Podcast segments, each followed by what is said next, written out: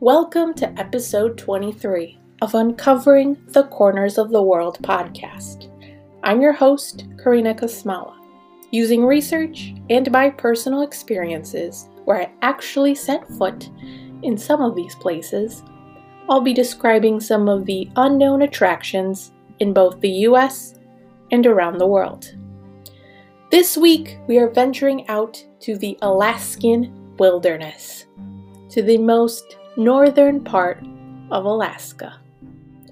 Alaska is the 49th state, becoming a state in 1959, with its state nickname being the Last Frontier.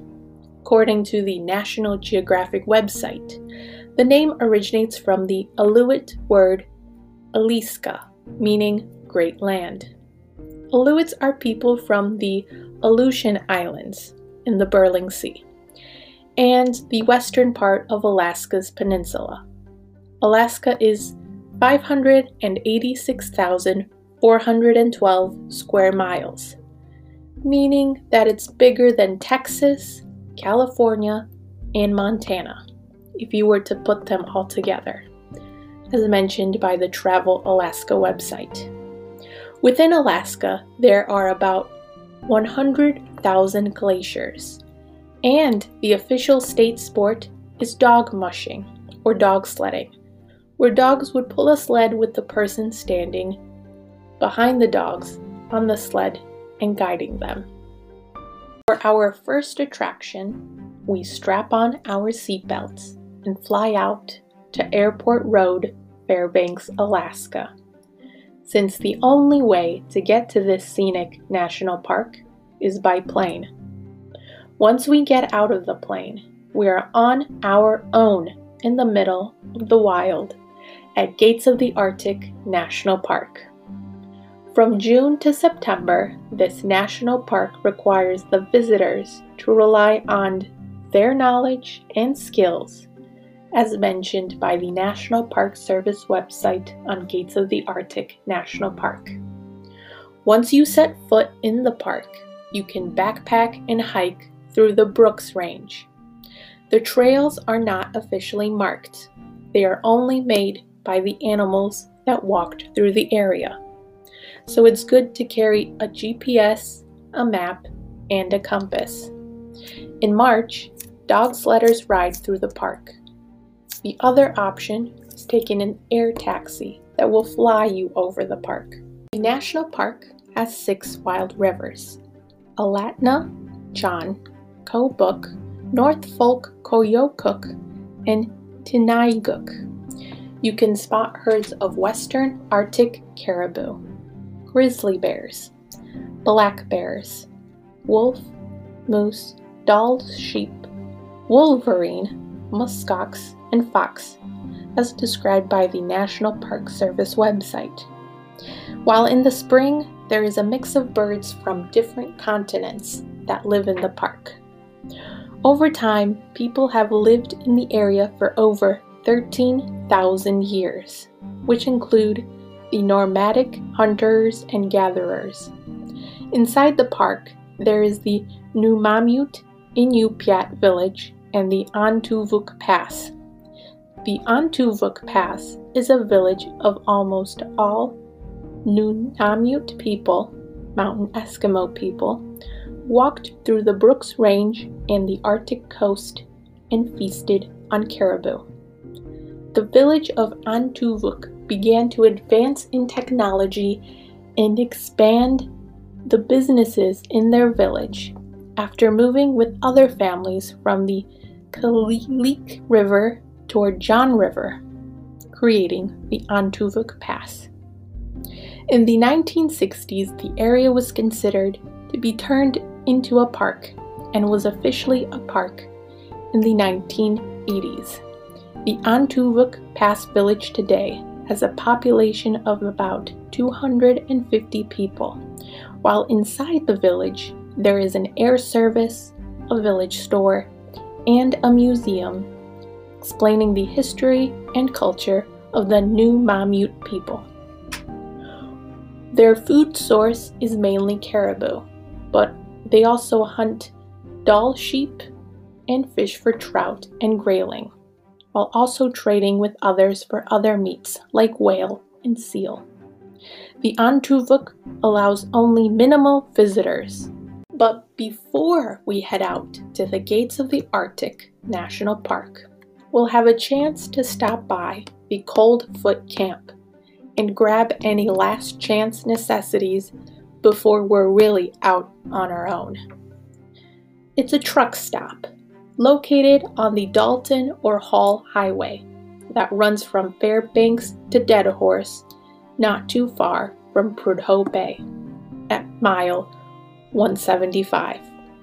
Coldfoot Camp was originally called the Slate Creek, as it was established in 1898 before it was changed to Coldfoot Camp.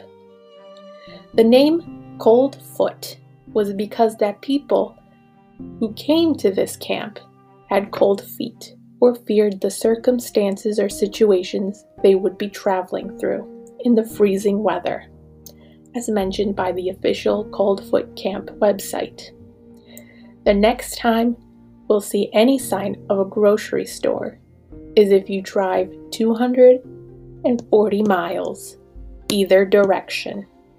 The Coldfoot Camp gained popularity when it was built because of the people who were pursuing gold nearby.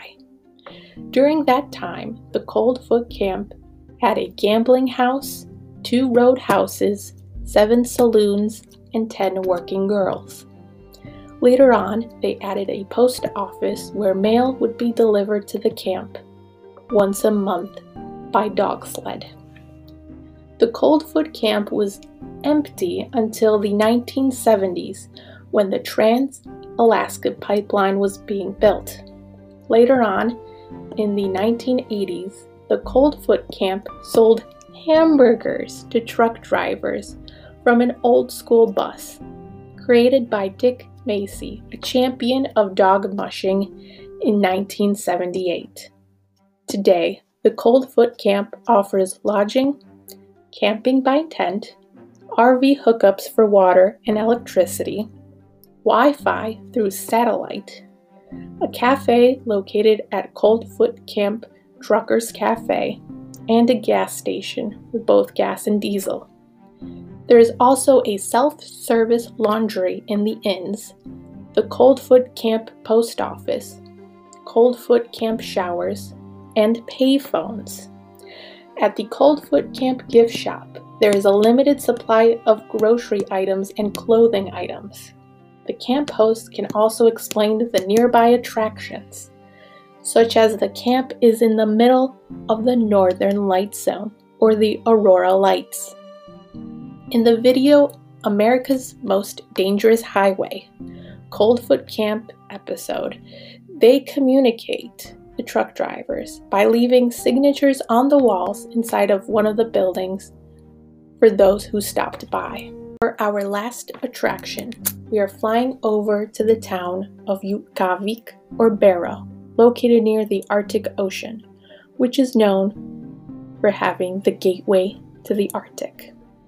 Standing on a beach not too far from the Cape Smyth whaling and trading station are two jawbones from a bowhead whale, angled toward each other, creating an arch overlooking the Arctic Ocean on the other side as mentioned by the Travel Alaska website. Next to the arch, there is a white and green colored boat. The Barrow Whale Bone Arch, or the Gateway to the Arctic, is a representation of the whaling history of Utqiagvik. Other parts of Alaska relied on caribou for their food, but Utqiagvik relied on whaling, using the meat from the whale as food, while the bones were used to construct boats and houses, as well as make tools.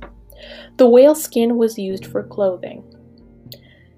According to the Travel Alaska website, the blubber or tissue from the whale was used for oil. The town of Utqiagvik is considered the oldest inhabited town.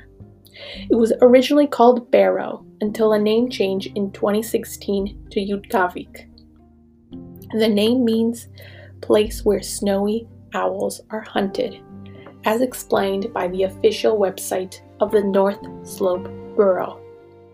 The website also details that the town was founded in 1959, but the Birnirk archaeological site featuring mounds trace the first people back to 500 to 900 AD.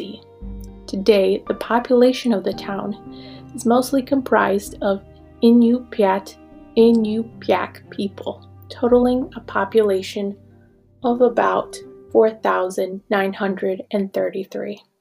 It's also the town in Alaska that does not see the sun for more than two months, having polar nights. As explained by the CNN article, This Alaska Town Won't See the Sun for More Than Two Months by Kelsey Smith. After the sun sets in November, the next time they will see sunlight will be in mid January.